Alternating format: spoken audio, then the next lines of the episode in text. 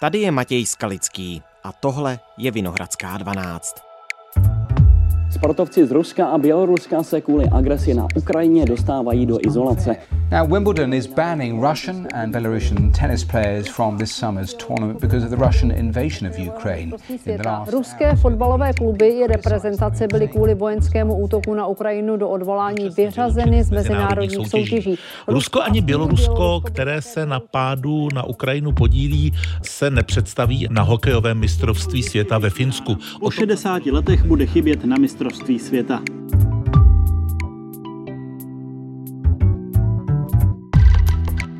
Hokejové mistrovství světa, tenisový Wimbledon a spousta dalších turnajů, soutěží a šampionátů, kde budou chybět ruští, ale i běloruští sportovci. Kolektivní vina a svět sportu. Téma pro mé kolegy, sportovní komentátory Františka Kunu a Jaroslava Plašila.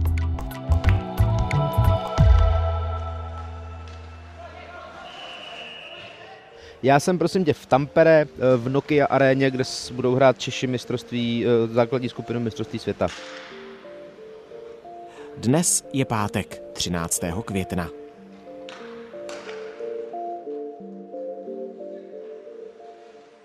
Ahoj Františku. Ahoj.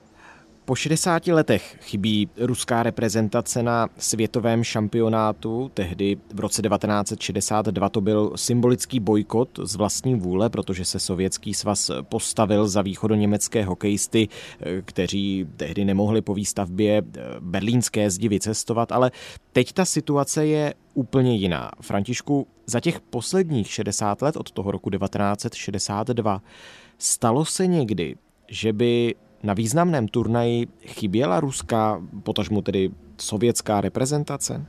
Vlastně v posledních letech, a to nesouvisí s válkou, ale s dopingem, kdy Rusové startovali pod hlavičkou ruských sportovců nebo olympijský ruský tým, tak nějak různě se to jmenovalo třeba už i na olympijských hrách eh, v Pyeongchangu 2018, kde tehdy Rusko nebo ruští sportovci, takhle jsme jim říkali, vyhráli zlaté medaile. Nepamatuju si to. Hmm. Vlastně ještě v letech, kdy se rozpadal Sovětský svaz, a už se nehrálo pod hlavičkou SSSR, nebo eh, pro ty, co neznají azbuku, tak to četli jako CCCP, jako samozřejmě já dlouho také, tak potom eh, hrála ruská reprezentace i pod hlavičkou Združení nezávislých států. Myslím si, že to bylo na olympijských hrách 92. Mm-hmm. Bylo to jen eh, jakési symbolické přejmenování kvůli politické situaci, ale nebylo to nic tak závažného, si myslím. A já nevím, jak, do jaké míry by šlo přirovnat eh, tohle vyloučení Ruska třeba k tomu, co se stalo před eh, evropským fotbalovým šampionátem v roce 1992, kdy kvůli válečnému konfliktu na, eh, v Jugoslávii, vlastně Jugoslávie byla vyloučena nastoupili tam tehdy dánové místo nich a ti pak šampionát vyhráli. Netroufnu si tohle úplně srovnávat, jak moc tehdy to bylo stejné nebo jiné v porovnání se současnou situací, kdy Rusko napadlo Ukrajinu. No a protože ten zákaz se netýká pouze Ruska, ale i Běloruska, tak za obě tyto reprezentace jsou na šampionátu náhradníci, francouzi a rakušané. Nicméně, když teď necháme zase na chvíli stranou Bělorusy, protože u toho Ruska je to mnohem větší téma, i protože Rusko je významný hokejový stát, tak pro něj je ta absence určitě velkou ranou, ne? Já myslím, že ano, protože Rusové se nemohou stát eh, těmi hrdiny a těmi eh, geroji v eh, celosvětovém měřítku. Nemohou se ukázat, nemůže vlastně přijet Ovečkin, který to dostává, tak nějak trochu slušně řečeno sníst i od fanoušků ve Spojených státech nebo třeba v Kanadě za svoji fotku s ruským prezidentem na sociálních sítích. Soon it's gonna be over and uh, it's gonna be peace in the whole world. I'm Russian, right? Um, I hope it's gonna end soon. And, uh, Takže tohle je uh, Rusku uh, prostě upřeno. Mohou se dívat na televizi, mohou sledovat uh, to, jak probíhá světový šampionát, ale ten tým tady prostě bude chybět. Ty se v hokejovém prostředí dlouho pohybuješ, takže se předpokládám i bavil s hráči, co říkají na to, že Rusko bylo i tímto tedy způsobem vlastně potrestáno za to, že rozpoutalo válku na Ukrajině. Co třeba na to hráči z KHL? To je pro ně velmi nepříjemné téma, protože my jsme samozřejmě se o tom zkoušeli bavit ve chvíli, kdy ještě nebylo jasné, že Rusko bude vyloučeno ze světového šampionátu a z mezinárodních soutěží a tak dále a z jiných turnajů, to už je jedno. Eh, zkoušeli jsme hráče kontaktovat, což se povede samozřejmě. Bylo to vlastně ve chvíli, kdy už část hokejistů z KHL byla doma, protože jim skončila základní část a třeba nepostoupili do playoff nebo už z playoff vypadli. A zlomek hráčů ještě v KHL byl. A já si troufnu myslet, že oni měli mezi sebou takovou nějakou dohodu, že nebudou pouštět do médií nic, než ta sezona skončí, aby neublížili těm hráčům, kteří ještě stále figurovali v playoff KHL. Takže je to takový trochu tenký let, řekněme, a i když se samozřejmě pokoušíme ptát, a děláme to, nejen pokoušíme, ptáme se hráčů na to, co říkají téhle mezinárodní situaci, jestli se třeba nebojí i nějakých bezpečnostních hrozeb, protože i o tom se mluvilo v souvislosti se světovým šampionátem tady ve Finsku, tak většinou zazní taková ta obyčejná formulka o tom, já jsem jen hokejista, já to samozřejmě vnímám, něco si o tom přečtu, ale jsem tady kvůli tomu, abych hrál hokej a tímhle se nechci zatěžovat. Takže do těch hlav hokejistů se úplně nedokážeme dostat, respektive oni nám úplně nejsou ne schopni říct, ale ne úplně rádi se na tohle téma baví. Což na jednu stranu chápu, protože třeba někteří z nich mohou mít pro příští sezonu podepsané smlouvy v KHL nebo kdekoliv jinde, mohou mít kamarády z Ruska. Samozřejmě v tuhle chvíli v hokejovém světě může jít politika stranou, ale docela rozumím tomu, že se jim o tom nechce úplně moc mluvit.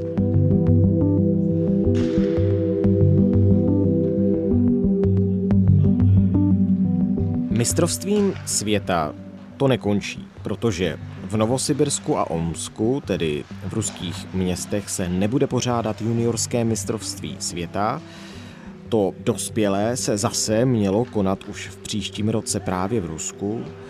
Kdyby se podle tebe mohlo Rusko do mezinárodního hokeje vrátit? A dokážeš si to vůbec představit po tom všem, co se v posledních měsících událo a jak moc to zasáhlo i sportovní svět?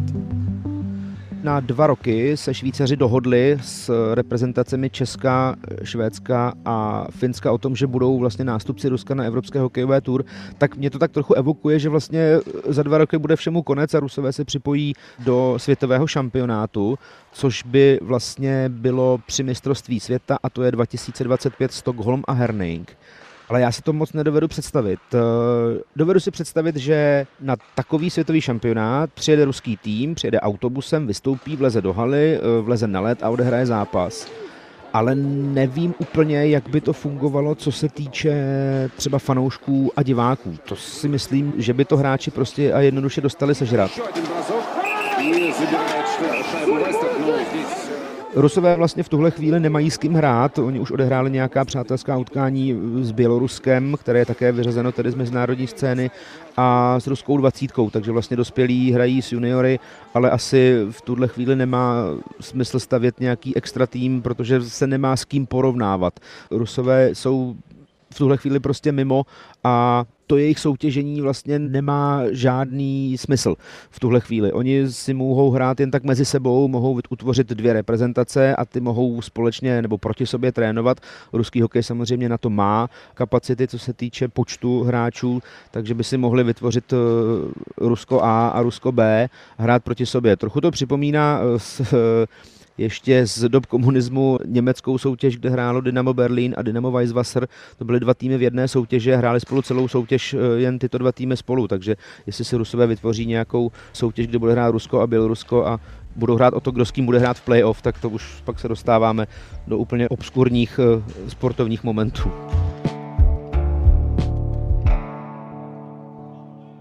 Teď ještě čistě sportovní otázka. Eh, do jaké míry podle tebe se ta absence běloruské a ruské reprezentace, ruské reprezentace zejména tedy, dotkne a jak poznamená letošní mistrovství světa v ledním hokeji?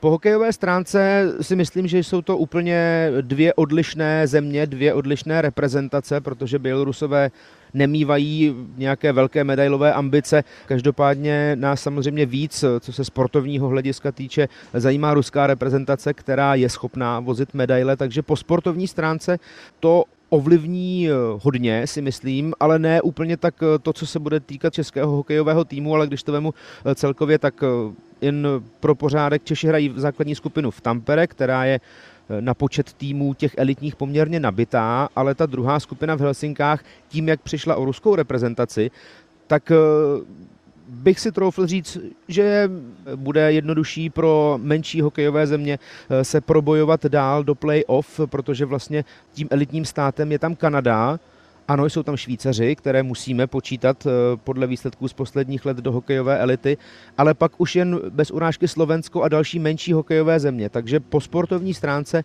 jisto jistě utrpí ta skupina v Helsinkách a těm elitním hokejovým zemím, jako je Finsko, Švédsko, Spojené státy, Kanada a doufejme stále ještě Česko, to uvolní ruce v tom, že jeden velký kandidát na medaili ubude. Sklenička a David Sklenička si z Ostravy přivezl opravdu parádní střeleckou fazónu. První gol zápasu. Moc krát díky Františku a zdravíme do Finska, přejeme hezké hokejové mistrovství. Děkuji pěkně, mějte se fajn.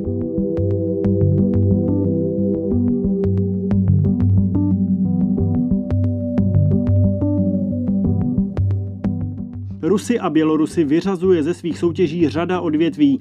Bruslaři, atleti nebo házenkáři. se zákazy startu ruských a běloruských sportovců v soutěžích další mezinárodní sportovní federace. Athletes from both Russia and Belarus are now banned from the Paralympic Winter Games. Wimbledonu nebude moci kvůli válce na Ukrajině startovat ruští a běloruští tenisté. Chybět tak bude i světová dvojka Daniel Medveděv. Tenisté byli kvůli podílu svých zemí na invazi na Ukrajinu vyloučeni z Wimbledonu, který chybět světová dvojka Daniel Medveděv a u žen pak čtvrtá hráčka žebříčku Arina Sabalenková. Rozhodnutí odsoudili mužská i ženská tenisová asociace.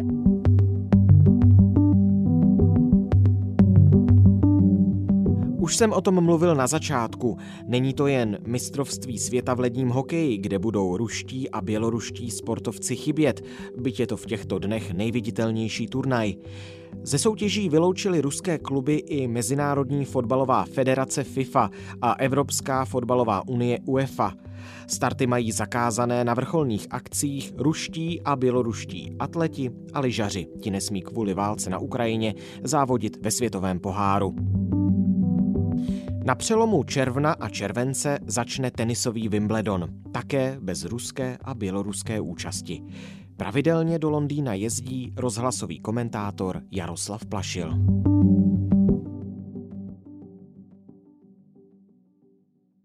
Ahoj Jardo. Dobrý den, ahoj. Jaké jsou reakce tenisového světa na to, že ruští ani běloruští tenisté a ani tenistky, předpokládám, nebudou na Wimbledonu? No, reakce se liší podle toho, odkud jsou. To hmm. určitě fanoušci, posluchači zaznamenali třeba výpovědi eh, Marty Kostěukové, talentované ukrajinské tenistky, která se často svěřuje, která v rozhovoru pro CNN přiznala, že i musela vyhledat pomoc psychologa, že jí dostávají ty zprávy eh, z válečné zóny. Takže určitě ty reakce na to budou jiné z ukrajinského pohledu, protože třeba některým hráčům, fanouškům a tak dále přijde nespravedlivé. Nedávno o tom mluvil třeba Rafael Nadal, tak se zastal hráčů, jako je Daniel Medveděv, Eh, ono obecně, když se třeba podíváme na tenisty, to jsou individuální sportovci, neprošli žádným systémem, nemají nic společného, dá se říct, s režimem eh, Putina. Eh, žijí v zahraničí dost často. Běloruska Azarenková, teď mě napadá, ta žije snad nějakých 20 let, když to přeženu v Americe. Tam jsou ty zákazy pro někoho úplně nepochopitelné, co ty lidé mají společného s tím, co se děje, často říkají. Takže opravdu ty reakce se liší. Jo. Je, to, je to hrozně těžké mít názor na tohle a zároveň někomu neublížit. A do jaké míry je tahle situace bezprecedentní? Respektive stalo se to už někdy v minulosti, že by na nějaký turnaj nemohli sportovci z nějaké konkrétní země? Stalo se to samozřejmě kvůli druhé světové válce. To, to je známý případ Wimbledonu, který ještě krátce po válce nebral německé a japonské tenisty. Ti se pak postupně zařazovali až v nějakých 50. letech nebo se začátkem 50. let, tuším, ale od té doby nepamatuju nějaký takový případ. Vzpomínám si, myslím, že to bylo v roce 1964, byl takový příběh ve Wimbledonu, kdy jihoafrický tenista Segal měl hrát, byl to tuším osmifinálový zápas, šlo o postup do čtvrtfinále Wimbledonu mužské dvouhry a on měl hrát s tehdy sovětským tenistou Metrevelim. To byl tenista, který pak o nějakých devět let později stál ve finále proti Janu Kodešovi. Tak tento Metreveli tehdy byl ještě 19-letý hráč. On odmítl proti tomu Segalovi nastoupit kvůli tomu, že Segal byl představitelem politiky apartheidu Jihoafrické republiky. Samozřejmě on, ten Segal s tím neměl nic společného, ale zkrátka byl z Jihoafrické republiky a ten Metreveli k tomu zápasu nenastoupil. Tehdy se toho Segala zastal Arthur Ashe, to byl první hráč tmavé pleti vůbec, myslím, ve mužské dvouhře tak ten se ho eh, zastal, řekl, že by s tím neměl problém s ním hrát zápas, dokonce pak se spolu i utkali někdy v Americe rok potom. To teď není důležité, zkrátka tato událost se nějak tak eh, přispěla k tomu, že tenisová federace mezinárodní přijala takové usnesení, že by toto nemělo být důvodem, aby hráči nehráli proti sobě, že důvodem nenastoupení by samozřejmě měla být jenom nějaká vážná událost, ale, ale ne to, odkud kdo zrovna je.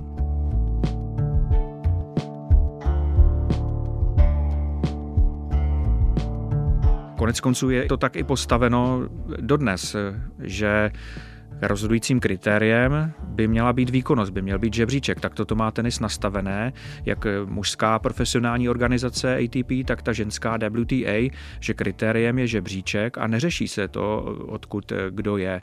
A toto právě se teď dostalo do rozporu s tím, co vydal Wimbledon, co tedy ono šlo o společné vyhlášení nebo společné rozhodnutí organizátorů Wimbledonu, eh, britské tenisové federace a tamní vlády, tedy britské.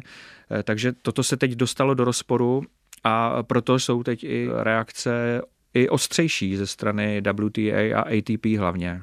A ten zákaz aktuální se týká zatím pouze Wimbledonu, anebo organizace jako WTA a ATP už eh, rozhodly o tom, že ani na další turnaje nebudou ruští a běloruští tenisté a tenistky hmm. smět? Týká se to Wimbledonu a pokud se nepletu, taky eh, turnajů eh, kolem Wimbledonu těch travnatých, které pořádá britská tenisová asociace, ve kterých je zapojena což eh, může být právě problém, protože teď se hodně spekuluje o tom, eh, třeba deník The Telegraph přišel se spekulacemi, eh, že teď bude navrženo, nebo mohlo by být navrženo, aby hráči neměli za Wimbledon body, a to by samozřejmě byl velký problém, protože by to najednou postavilo Wimbledon na úroveň exibičního turnaje, když to hmm. přeženu. Samozřejmě s velkou tradicí, slávou, teď jsem zaznamenal takové eh, spekulace články, kdy hráčská rada měla doporučit eh, právě ATP organizaci, aby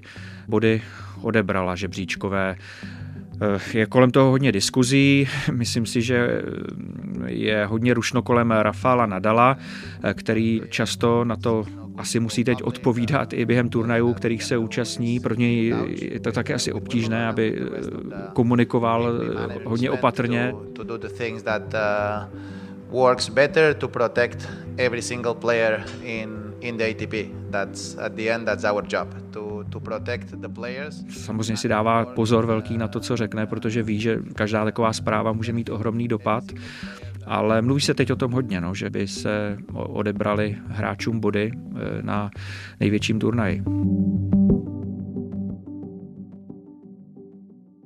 Tenis je hodně specifický v tom, že je to individuální sport se vším všude. No. Je, je, když vidím třeba kolektivní sporty, tak eh, Samozřejmě na ně se často nabaluje nějaká politická přízeň, protože je to snadné to uchopit, e, dá se to snadno zneužít, využít, ale ti tenisté jsou takovými samostatnými jednotkami, no, žijí si tak různě po světě se svými mezinárodními týmy, takže v podstatě oni s tou zemí mají společné hlavně to, že se tam narodili, ale už v ní kolikrát ani nežijí a proto je to pro mnohé těžko taky pochopitelné, proč tito lidé by měli být trestáni za to, že se někde narodili. Tak moc krát díky za tvé odpovědi, Jardo. No, není zač a taky děkuji za pozvání naslyšenou. Tohle je vše z Vinohradské 12. Dnes s rozhlasovými sportovními komentátory Jaroslavem Plašilem a Františkem Kunou, který je teď ve Finsku na hokejovém mistrovství světa.